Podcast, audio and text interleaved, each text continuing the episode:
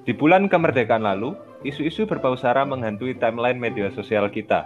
Seperti halnya, isu tentang desain logo 75 tahun Indonesia yang dihubungkan dengan simbol agama tertentu yang berujung tersinggungnya oknum dari suatu agama yang lain. Terlepas dari pembahasan mengenai ketepatan desain tersebut, komentar-komentar yang dilontarkan sahabat net kita nih mengenai isu tersebut yang cukup menggelitik. Contohnya, ini negara yang kemerdekaannya diperjuangkan dengan darah dan nyawa umat Islam kalau mayoritas umat Islam sudah toleran, yang minoritas jangan ngelunjak dong. Kan mau sama-sama jaga kerukunan. Nah, gimana? Setelah baca ini, aku sih mulai mempertanyakan mengenai Indonesia dan persatuan. Sebenarnya sudah baikkah kita dalam mengenai persatuan? Yuk kita obrolin.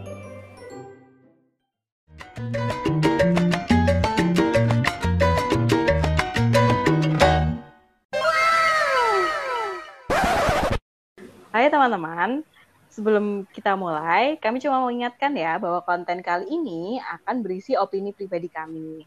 Nah, kalau seandainya teman-teman memiliki pendapat lain, sudut pandang yang lain, teman-teman bisa menyampaikan kritik dan saran ke Instagram kami at tech.id ya teman-teman. Hai teman-teman, selamat datang di Voiceless episode 1 dari tech.id.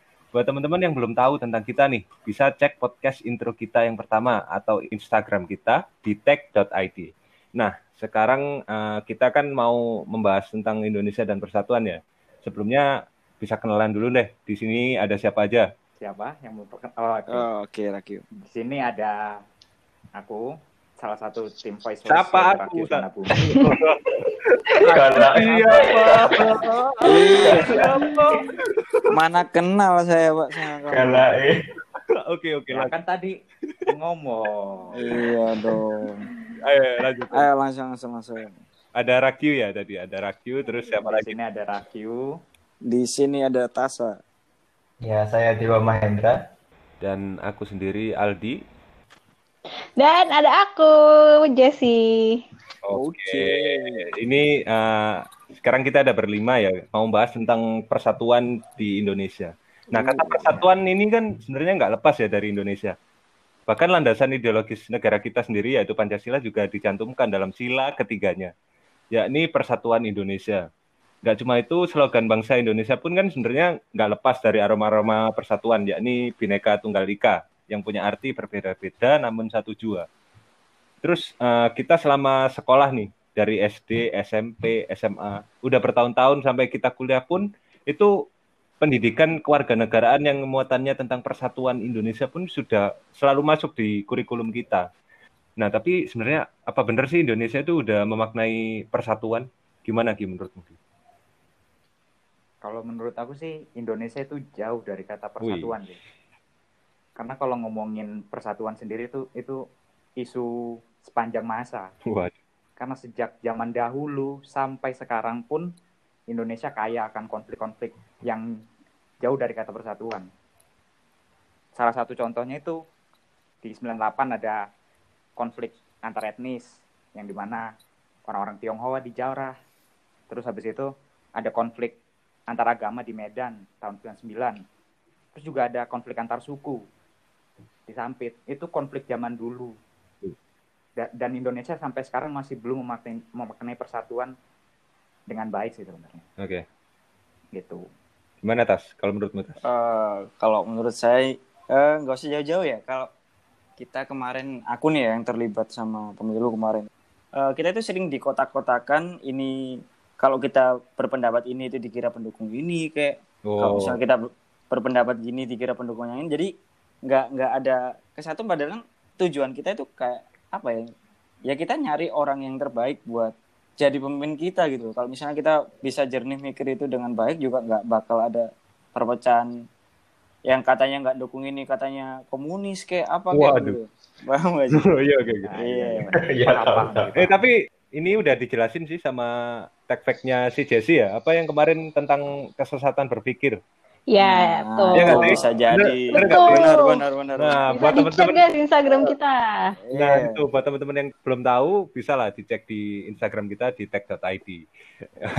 Jadi uh, kalau menurutnya Tasya itu kita uh, sering ada perpecahan dari kesesatan berpikir itu juga ya. Jadi yeah, bisa jadi. Uh, ketika kita punya background politik apa atau mendukung apa, nah kita itu sering pendapatnya dikait-kaitkan sama hal itu. Nah. Padahal, padahal itu udah masuk ranah pribadi ya yang nah. sebenarnya sebenarnya juga nggak ada kaitannya sama objek, objektivitas uh, kita dalam berpendapat harusnya hmm. harusnya seperti itu. Nah kalau Dewa gimana nih? Ada pendapat nggak? Hmm, sebenarnya itu masalah persatuan ya. Uh, kita juga harus menyadari kalau Indonesia itu luas banget. Kayak kasarannya Indonesia itu kan negara salah satu negara kepulauan yang luas, sangat luas di antara negara-negara yang lain. Dan di berbagai macam pulau ribuan, puluhan ribu pulau yang ada di Indonesia ini juga memiliki sukunya masing-masing. Yang mana setiap suku itu memiliki kebiasaannya masing-masing. Kalau misalnya kita tarik ke sejarah, sebenarnya persatuan itu menjadi kunci penting bagaimana Indonesia ini bisa merdeka. Ingat nggak waktu dulu kalau kalian kita kan pasti juga belajar sejarah dari hmm. zaman kerajaan, dari kerajaan hingga akhirnya penjajah masuk. Dan tahu nggak politik yang digunakan sama Belanda untuk menjajah Indonesia itu apa? Divide et impera. Kalau nggak salah ya, kalau nggak salah, kalau salah oh, iya. kan Iya, nggak salah sih, memang benar itu politik yang dipakai. politik adu domba. Kenapa? Karena mereka tahu ketika Indonesia sudah bersatu, kita nggak bisa dikalahkan. Makanya mereka memanfaatkan kewilayah-wilayahan kita pada zaman dulu untuk uh, agar kita tidak mampu melawan Belanda. Tapi ketika pelan-pelan, pelan-pelan kan mungkin zaman dulu pelan-pelan mulai menyadari bahwa ya persatuan itu penting. Akhirnya kita bisa mengusir penjajah. Bahkan uh, dari Belanda, Inggris, kita bisa mengusir mereka dari Indonesia gitu. Sebenarnya persatuan ini salah satu bentuk kunci yang penting dan kita perlu menyadarinya. Cuman kalau dilihat situasi saat ini ya mungkin beberapa, uh, aku nggak bilang semua, beberapa sudah menyadari, beberapa ada yang belum. Dalam artian ya kayak kasus-kasus kemarin yang Contohnya kayak yang di Surabaya kemarin yang memanggil dengan kata-kata yang kurang enak terhadap uh, teman kita. Teman-teman Papua. Uh, yang dari Papua di asrama Papua yang di Surabaya itu juga mungkin sebenarnya kalau dilihat dari sisi kemanusiaan juga sepatutnya kan tidak seperti itu gitu. Padahal coba kalau Indonesia bersatu, mungkin mungkin bentuk kejayaan Indonesia kalau dulu kan bentuk kejayaannya dapat mengusir penjajah mungkin. Kalau nah. sekarang mungkin kita bisa meningkatkan kualitas SDM kan siapa yang tahu? Oh, Indonesia iya. bisa menjadi negara maju dan negara ber, uh, negara yang dapat bersaing secara internasional kan siapa yang tahu? Kalau menurutku seperti itu sih. Jadi emang persatuannya harus benar-benar dipahami, dimaknai dan benar-benar diperhatikan. Itu. Hmm. Tapi kalau dari berdasar apa argumennya Dewa tadi sebenarnya ini sudah jadi pattern juga ya kayak orang Indonesia itu baru bisa bersatu kalau punya satu musuh yang sama ya gak sih? Oh, ya. ya gak sih? Ya gak sih? Ya gak sih? Kalau punya kepentingan yang sama, ah. punya tujuan yang sama, baru ah. mungkin karena zaman dulu itu karena bertahun-tahun Indonesia dijajah dan ya kasarannya disiksa mungkin sama penjajah, jadi kayak Hmm. Ya kita secara nggak sadar, ih kita harus mengusir mereka ini. Ini tanah Indonesia. Kita nggak boleh membiarkan mereka di sini. Mungkin seperti itu. Hmm. Ya itu benar juga sih. Uh, yang perlu dipupuk itu sebenarnya rasa sepenanggungannya itu loh, yang membuat uh, masyarakat Indonesia yang pada masa itu juga bisa bersatu. Oke, okay. uh, eh, dari Jesse mungkin ada pendapat, silakan. Hmm, kalau aku sih aku lebih lihat ke hariannya aja sih. Kalau kita ngalamin sendiri juga, sebenarnya aku juga kalau pengalaman lebih ke pengalaman pribadi sebenarnya. Uh, kayak dulu misalnya waktu aku uh, masih uh, di sekolah dasar, itu kan uh, aku seperti minoritas kan. Nah di situ juga bahkan anak kecil pun emang yang mayoritas apa? ya, cuma sebutin lah ya. Iya iya iya. iya. ah ya, ya dari kecil aja maksudnya anak-anak kecil aja udah bisa merasakan ada per, ada perbedaan gitu loh dan uh, dan rasa persatuan tuh belum muncul bahkan di anak kecil entah itu karena dari didikan orang tuanya atau itu uh, dari bawaan lahir juga nggak tahu ya tapi um, meskipun dari kecil itu sudah kan dari SD juga udah diajarkan mengenai Pancasila dan persatuan, bagaimana kita harus saling gotong royong, menolong satu sama lain. Tapi tetap aja dalam kesehariannya, dalam kehidupan sehari-hari itu sebenarnya juga masih banyak orang yang membeda-bedakan gitu. Gitu sih kalau dari aku. Oke, berarti uh, dari pendapatnya Desi ini sebenarnya uh, dari keseharian kita pun udah banyak ya uh, kayak kasus-kasus tentang perpecahan di Indonesia entah itu berdasarkan ras, agama dan lain sebagainya kayak gitu ya. Hmm. Tapi sebenarnya perpecahan ini nggak cuma di lingkup masyarakat biasa aja loh teman-teman. Kayak kemarin ini ada apa ya? Ada isu tentang pembakaran Polsek Ciracas yang diduga dilakukan oleh TNI. Maka waduh. Waduh. Waduh. waduh. Gimana itu sumbernya? Mungkin berat, sumbernya bisa dimasukkan nanti kita takut oh. kena. enggak, enggak. Ini sama-sama mas-mas berseragam. enggak, ini udah masuk di berita sih emang, tapi. Nah, ini sebenarnya lucu juga. Jadi uh, penyebab kenapa oknum-oknum ini bisa membakar polsek tersebut itu cuma karena hoax. Karena salah satu uh, teman dari satuan TNI itu mereka eh dia itu ngaku kalau dia habis dikeroyok oleh uh, oknum-oknum dari polsek tersebut. Terus oh, akhirnya iya. terus akhirnya uh, mereka itu menyerang polsek tersebut ramai-ramai oh. sampai membakar polsek tersebut. Padahal itu cuma karena kecelakaan pribadi, bukan karena diserang. Nah, waduh. Nah, ini. Nah, itu kan. Hmm. Makanya berarti Uh, kalau dari contohku kan berarti udah jelas ya kalau salah satu penyebab perpecahan itu bisa juga karena salah satunya misinformasi juga Nah, berita bohong. Nah, berita bohong gitu. Jadi menurut kalian ada penyebab lain nggak uh, yang menimbulkan perpecahan di Indonesia? Nah, yang nyebabin per... sebenarnya kalau dikaitin sama yang kamu bilang tadi, ping ya. Hmm. Uh, itu tuh sebenarnya cenderung ke ada hubungan sama etnosentris. Nah, ya, etnosentris. etnosentrisme apa tuh etnosentrisme sendiri sebenarnya. cuma diketahui anak IPS sepertinya ya. Iya iya anak IPA nggak tahu. Loh ini salah satu diskriminasi nih. Oh ya ini oh, iya. gimana dong? Contohnya yang benar ini kita perkaya. Iya. sebenarnya kalau dikaitin sama kasus yang tadi Emping bilang itu ada hubungan sama etnosentrisme.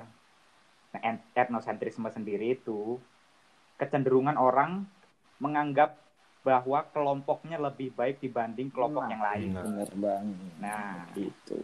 Jadi mungkin salah satu kelompok itu dengan ada berita bohong kalau salah satu orang itu dibilangnya dikeroyok hmm, ya. Iya benar. Itu merasa kalau kelompoknya itu terciderai. Hmm. Oh gitu. Makanya dia merasa kalau kelompok kita lebih baik kalau kita kasih pelajaran ke kelompok oh. kelompok tersebut. Nah, uh, mungkin teman-teman yang lain. Aku, aku, aku mau nambahin. Oh, silakan, silakan. Oke. Jadi kalau ini tentang etnosentris dulu ya. Etnosentris oh, iya. sebagai salah satu penyebab paling besar ketidaksatuan kita di Indonesia ini. Etnosentris itu bisa jadi kayak gini, bro. Uh, yang kan tadi kan definisinya kan kita nganggap kelompok kita ini lebih bagus, lebih gede dari kelompok lain gitu kan. Nah itu bisa jadi karena kita nggak pengen temenan sama kelompok lain, pak. Hmm. Ya nggak sih? Kalau misalnya kamu anggap kelompokmu itu sendiri paling gede dan paling ya. bener lah, paling bener lah istilahnya. Terus kamu nganggap kelompok lain itu salah.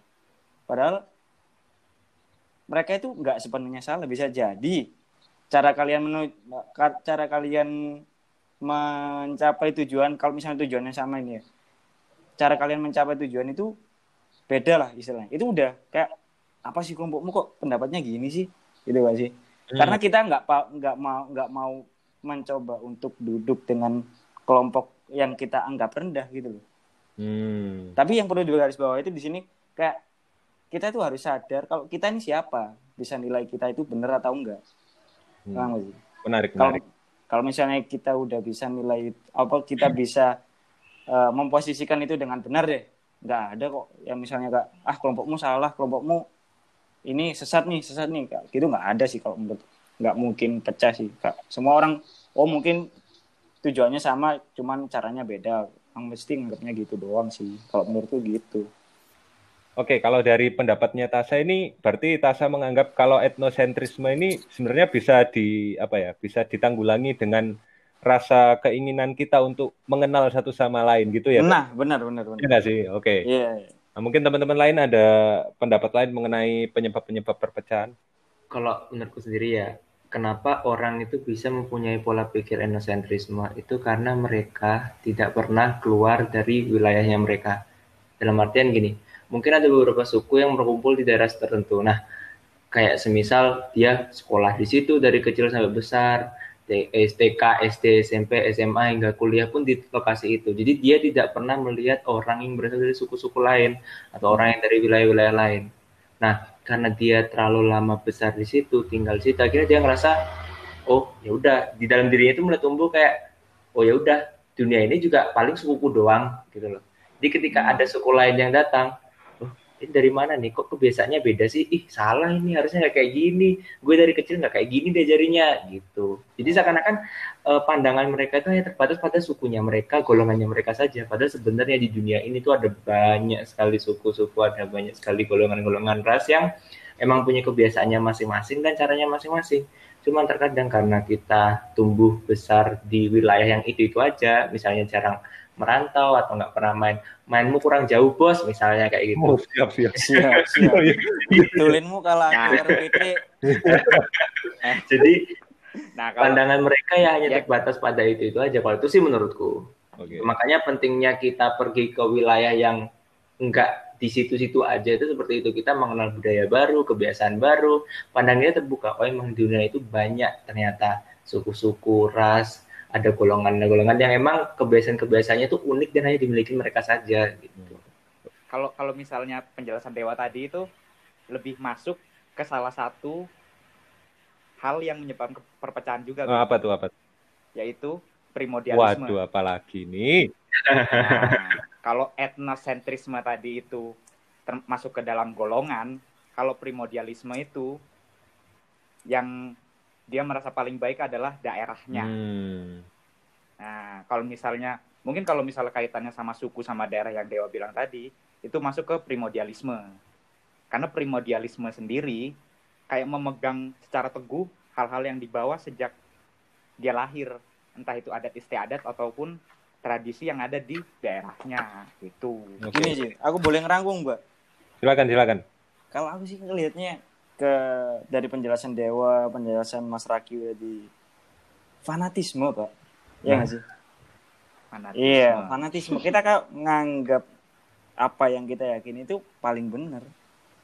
Hmm. Ter- kita terlalu terlalu terkotakan sama Kalau satu apa yang kita sukai selama itu. Kamu kamu orang Jawa, kamu pasti suka sama orang Jawa. Iya kan? Karena yang kamu lihat ya itu itu aja. Akhirnya kamu fanatis.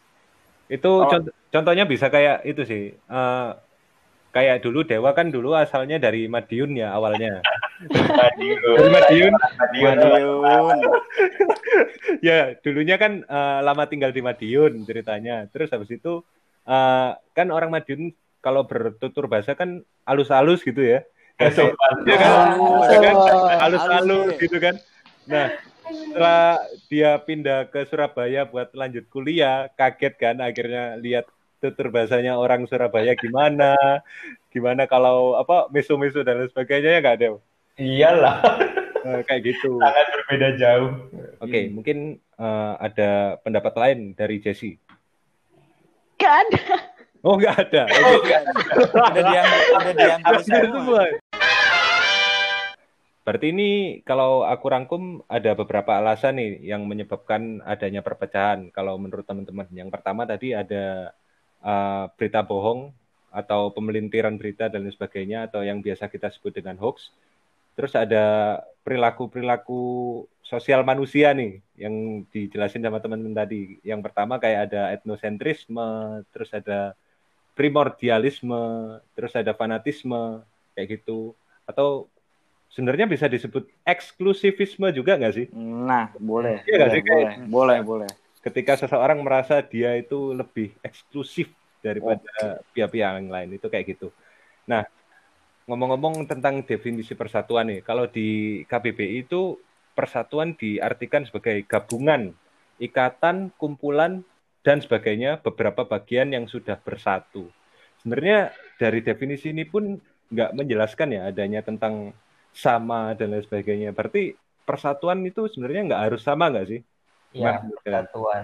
Malah menurutku sendiri, persatuan itu hal yang berbeda bisa menjadi satu. Hmm. Atau hal yang sudah ada, hal yang maksudnya hal yang sudah ada karena kita eh, merasa bahwa kita saling memiliki, ya kita bersatu untuk tujuan yang sama. Kalau menurutku sih malah seperti itu untuk persatuan itu. Berarti untuk bersatu itu sebenarnya nggak nggak perlu buat apa ya? Sama Semua- semuanya. Iya. sama semuanya. Kalau Enggak. apa ya? Kalau menghilangkan perbedaan itu sama aja kayak melebur nggak sih? Bukan bersatu namanya. Iya ya, sama aja melebur, bukan bersatu. Malah ada kata bersatu tuh ketika ada yang berbeda, berbeda- berbeda-beda namun banyak, tapi bergabung menjadi satu, persatuan. Oke oke. Mungkin teman-teman ada pendapat lain perihal itu? Ini aku ada ngutip satu pendapat ahli Oh siap. Tentang siap. persatuan Gimana? Gitu? dari Syarba Syarbaini. Siapa namanya. itu? Dia dia bilang dia bilang kalau persatuan itu mengandung arti bersatunya macam-macam corak yang beragam menjadi satu kebulatan yang utuh dan serasi. Wih, filsuf sekali. Jadi- Cakep. Jadi sebenarnya jadi sebenarnya kalau ngomongin persatuan itu nggak sama semua, Hmm. tapi yang berbeda-beda, tetapi saling serasi, sejalan untuk mencapai tujuan yang sama. Oke. Gitu. Berarti sebenarnya Intinya, cukup intinya tujuannya sama. tujuan yang sama itu ya. Nah, benar. Mm, tujuan yang sama adalah persatuan Oh, Indonesia. siap. Indonesia maju, yo. Belum. Indonesia go internasional. Ini bukan bukan tagline politik ya ini, bukan. Oh, iya. Tapi Indo- literally Bukan. Indonesia maju. Nah, mungkin Tasa ada pendapat lain. Eh, persatuan menurut saya ya itu tadi tujuan kita harus sama sebenarnya entah cara kita mau beda kayak apa pun kalau tujuannya sama ya kita pasti bersatu kalau misalnya kak dulu deh kita dipisah sama laut sebegini luasnya dipisah sama eh, ada tambahan pemisah itu penjajahnya juga ada ada tambahan pemisah kepentingan setiap kerajaan yang berbeda itu kan kerajaan tuh kita Hmm. Nah, itu ada ada ada pemisah yang kayak gitu. Tapi karena kita punya rasa apa ya, kes, kesengsaraan yang sama pada saat itu, kita dijajah sekian ratus tahun, akhirnya kita punya tujuan yang sama yaitu ya kita mau merdeka. Kita mau kita mau lepas dari orang-orang yang menjajah kita selama ini waktu itu gitu. Akhirnya ya semua kerajaan, semua pemuda di penjuru negeri pun ikut jadi satu gitu. Karena kita punya rasa ke rasa kepunyaan yang sama terhadap daerah kita gitu. Itu itu yang itu yang jadi apa istilahnya is- jadi pemantik kita bisa bersatu berarti kalau menurutnya Tasa ini kalau dirangkum itu persatuan itu juga ada kaitannya sama nasionalisme gitu ya. nah bisa jadi Oke, mungkin Jesse mau mengutarakan pendapatnya. Kalau aku sendiri, aku setuju sama pendapatnya Dewa yang bersatu tuh bukan berarti kita sama. Nah, yang aku tekankan di sini tuh supaya Indonesia ini bisa bersatu, sebenarnya orang-orangnya perlu untuk memiliki pikiran yang terbuka gitu, open-minded terhadap hal-hal baru yang dia tidak ketahui atau yang dia tidak pahami. Bukan berarti, maksudnya di, eh, dia harus setuju dengan apa yang orang lain pikirkan, tapi setidaknya dia berusaha untuk memahami gitu loh eh, sudut pandang orang itu. Oke oke. Berarti intinya kita itu nggak perlu kayak menghilangkan apa ya perbedaan-perbedaan. Emang Identitas. emang kita bawa dari lahir atau identitas itu. Nah. Dan bahkan ketika ada tujuan yang berbeda pun kita tetap harus punya rasa toleransi untuk bisa mengerti kenapa orang itu berbeda gitu lah. ya. nah Nah, itu dia, betul. Teman-teman kadang sadar nggak sih perbedaan-perbedaan yang ada di Indonesia itu kan banyak, tapi kadang perbedaan itu menjadi nilai jual Indonesia. Contohnya di bidang pariwisatanya. Hmm. Kayak semisal, semisal nih, eh, mungkin banyak turis-turis asing yang ke Indonesia itu tujuannya untuk apa? Melihat adat kita. karena di setiap wilayah kita punya adatnya masing-masing dan itu yang bikin Indonesia kaya itu yang bikin Indonesia indah. Itu yang bikin Indonesia itu dilihat di eh, negara-negara lain. Gitu karena coba bayangin negara mana yang di dalam satu negara punya banyak budaya banyak suku banyak kasarnya gini setiap budaya di wilayah itu kan mungkin menjadi tontonan untuk orang yang belum pernah melihat. Mungkin nah itu dapat menjadi nilai jual bagi turis asing. Dan kalau menurutku sendiri sih dari perbedaan-perbedaan ini eh, bisa membantu perekonomian dan juga kenapa? Karena ya lihatlah sekarang ya mungkin jangan sekarang juga ya karena masih covid ya jadi pasti sepi lah tempat pariwisatanya. Maksudnya sepanjang perjalanan kita kan kayak contohnya Bali. Bali kenapa dia sering dikunjungi turis eh, dan eh, turis itu nggak pernah bosan ke Bali. Kenapa? Karena emang di Bali itu adatnya masih ada, masih terlihat dan masih ditunjukkan gitu loh. Kalau inilah Bali, inilah adatnya seperti ini. Itu yang dijual ke turis gitu. Jadi menurutku malah perbedaan-perbedaan itu tuh yang harusnya kita lestarikan dalam arti kita jaga. Bukan berarti perbedaan itu kayak enggak aku beda, aku orang Bali, kamu orang Jawa, kita nggak teman, bukan seperti itu. Maksudnya adatnya, kebiasaannya, hal-hal keragaman itulah yang harus kita lestarikan dan kita cintai. Kan dengan keragaman itu Indonesia itu bisa menjadi negara yang hebat. Itu sih menurutku. Wih, mantap. Oh ya, ngomong-ngomong tentang keragaman etnis, suku, adat, dan lain sebagainya, ini aku ada data sih dari sensus BPS di tahun 2010 yang lalu. Nah, ini di apa sensusnya itu ada hasilnya kayak gini. Ada lebih dari 300 kelompok etnik atau suku bangsa di Indonesia atau tepatnya 1340 suku Wah. bangsa Banyak ya. Wadidaw, waduh. dalam satu negara, Bro. Wah. Nah ini tapi sensus 2010 sih. Kalau 2020 ini ada yang berkurang nggak tahu lagi loh ya. Berko- Iya atau bahkan bertambah. Nah itu Tapi, bertambah. angka seribu lebih itu sangat kaya sih menurutku dan itu benar kata Dewa juga kalau kita pandai-pandai melestarikan perbedaan kita dalam tanda kutip eh, identitas atau adat kita yang ada sejak kita lahir itu sebenarnya juga bisa ada untungnya juga untuk kemajuan Indonesia tepatnya juga di daya tarik pariwisata menurutnya Dewa tadi kayak gitu. misalnya sebenarnya sih apa yang dibilang dewa itu kalau misalnya orang-orang Indonesia itu sudah bisa memaknai perbedaan di kehidupan sehari-harinya baru efek baik dari banyaknya suku itu Baru kerasa. bisa Ya, terasa. benar setuju aku. Aku Nah. setuju hampir. Hmm. Sebenarnya kalau misalnya aku lihat sendiri dari kehidupan sehari-hariku itu sebenarnya lingkungan kita itu masih banyak yang tadi udah dijelasin di awal isu-isu tentang perpecahan itu banyak sekali. Contohnya kayak misalnya rasisme, Rasisme. diskriminasi. Jauh. pengkot pengkotak-kotakan itu yang kita rasakan di apa gimana sih masyarakat Indonesia memaknai persatuan di kehidupan sehari-harinya aku sendiri yang notabene sebenarnya aku bukan orang Cina kebetulan aja sih tapi dari S dari TK malah dari TK sampai sekarang masih di Bukan Cina, Bang. Bukan Cina. Oh, Tionghoa. tapi Tionghoa. Enggak, Bang. Mongolia kamu itu, Bang. Mongol.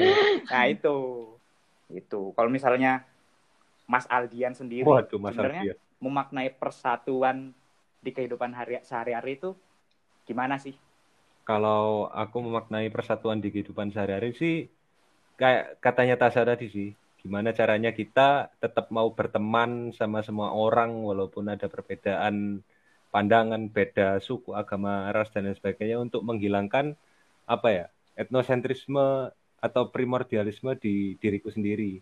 Sebenarnya sih aku eh, dulu juga pernah sebenarnya eh, menganggap kalau rasku ini lebih baik lah atau ras Jawa ras pemimpin lah atau apalah dan lain sebagainya karena Wow. Iya, karena iya. kita ya, semua pernah merasakan. karena memang kita semua pernah merasakan karena- gitu.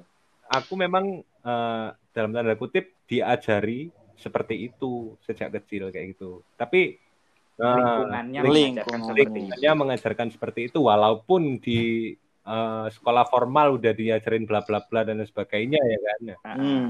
kayak gitu karena dan dan akhirnya dan akhirnya Mas Aldian menemukan apa kok sampai akhirnya bisa menghilangkan mengikis sedikit demi sedikit rasa primordialisme, rasa etnosentrisme itu? Sebenar- Apa yang ditemukan? sebenarnya yang menyebabkan aku dulu punya eh, etnosentrisme dan primordialisme dan lain sebagainya seperti itu itu karena aku ada kayak apa ya terlalu menstereotyping suku tertentu agama tertentu gitu loh ngerti maksudnya gak sih Hmm. Iya, aku juga Iya, begitu. iya, iya, ngerti, ngerti, ngerti. Lingkungan, karena ada lingkungan. istilahnya karena ada karena satu dua sebab terus aku terlalu menstereotyping tapi sebenarnya setelah aku semakin lama semakin lama berkehidupan sosial berteman itu aku makin sadar kalau apa ya mau dari suku apa pun agama apa pun mereka itu manusia ya ada benar ada salahnya Iya. ada baik ada buruknya kayak gitu loh jadi Iya. aku mulai ke sini mulai paham sih kayak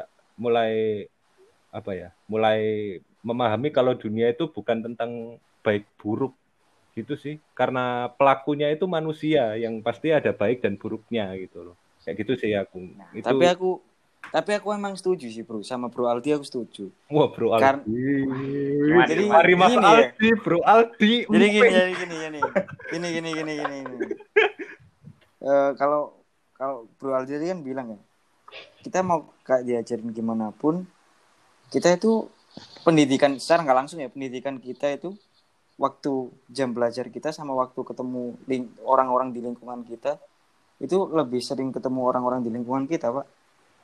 Nah, ini Nah, itu kan. Benar. Jadi secara nggak langsung kita itu lebih sering belajar sama orang-orang lingkungan kita. Kalau misalnya kita berdiam diri aja, bener kak kata Bro Dewa deh kak dari. Kalau misalnya kita diam di satu kota, di satu wilayah, kita nggak bakal bisa bro memaknai persatuan bro. Karena kita nggak mau nongkrong sama orang lain. Intinya kalau kamu mau persatuan ini ada, ya banyak-banyak teman bro. Temanmu dari daerah inilah, dari daerah ini, daerah, daerah lain. Semakin beragam asal temanmu, itu semakin semakin kamu bisa memaknai persatuan bro. Semakin beragam agama temanmu, semakin kamu bisa memaknai persatuan. Betul. Nice nice nice. berarti berarti intinya berteman ya Iya, banyak-banyak temen aja. nah ini, ini sebenarnya Salah, salah, salah satu. Sebenarnya sama kayak pendapatnya Panji Pragiwaksono ya Ki ya. Kalau istilahnya benar. persatuan itu bisa diwujudkan dengan cara berteman itu. Kalau dia sih pas itu sempat ngasih kayak contoh ekstrim gini nih. Orang Indonesia yang omong eh, teriak-teriak ganyang Malaysia pasti nggak punya teman orang Malaysia. Hmm. Ya kan? Oh. Iya, betul. Orang betul. orang-orang Betul. yang teriak-teriak usir Cina pasti nggak punya orang yang eh, Betul. temen eh, ya orang Cina nggak pasti punya man- pasti nggak punya man- mantan orang Cina. Oke, berarti aku simpulin pendapatnya teman-teman ya. Ini berarti yang pertama yaitu banyak berteman dan banyak bersosialisasi. Hmm. Terus yang kedua ada apa pun perbedaannya nggak perlu dipertegas. Terus yang ketiga jika ada kesamaan pun tetap harus dipelihara. Lalu yang terakhir ini kita harus membuka pikiran kita dari belenggu stereotyping atau stigma-stigma negatif dan eh, memahami bahwa kita adalah manusia yang tentu ada baik dan buruknya dan juga ada lebih dan kurangnya. Benar gitu ya teman-teman? Iya, benar. Betul. Setuju. Betul, Oke. Aldian. nah, untuk bagian penutup nih, eh, kan baru-baru ini eh, Indonesia baru merayakan kemerdekaan yang ke-75. Nah, aku pengen masing-masing dari teman-teman sekalian ini ngasih harapan-harapannya buat eh, Indonesia di umurnya yang ke-75 ini. Ya, di umur Indonesia yang ke-75 tahun ini saya harap Indonesia lebih bersatu lagi, lebih membuka egonya masing-masing, menurunkan egonya masing-masing agar kita bisa mencapai persatuan yang kita inginkan selama ini.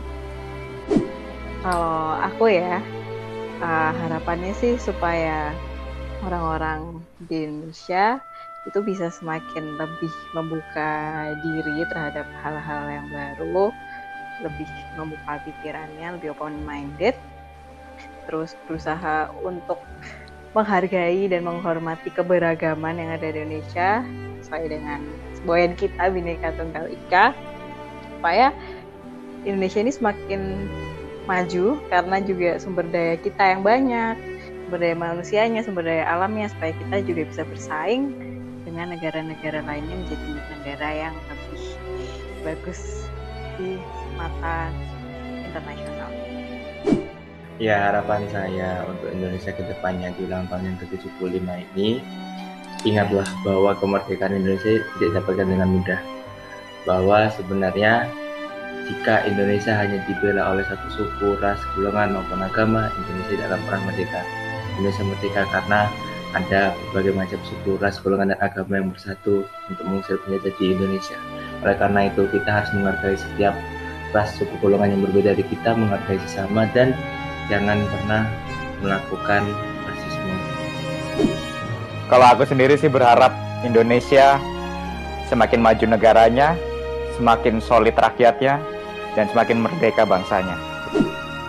Oke, yang terakhir dari aku, kalau aku sih berharap semoga Indonesia ke depannya di umur yang 75 ini, pemerintahnya bisa semakin tegas dalam memimpin arah bangsa, rakyatnya bisa semakin kompak dan proaktif dalam memajukan negara, dan yang terakhir, wakil rakyatnya benar-benar bisa mendengarkan aspirasi atau keluh kesah rakyatnya. Sekian podcast Voiceless episode pertama tentang Indonesia dan Persatuan kali ini. Pantengin terus media sosial kita. Sampai jumpa di podcast kita selanjutnya. See you next time.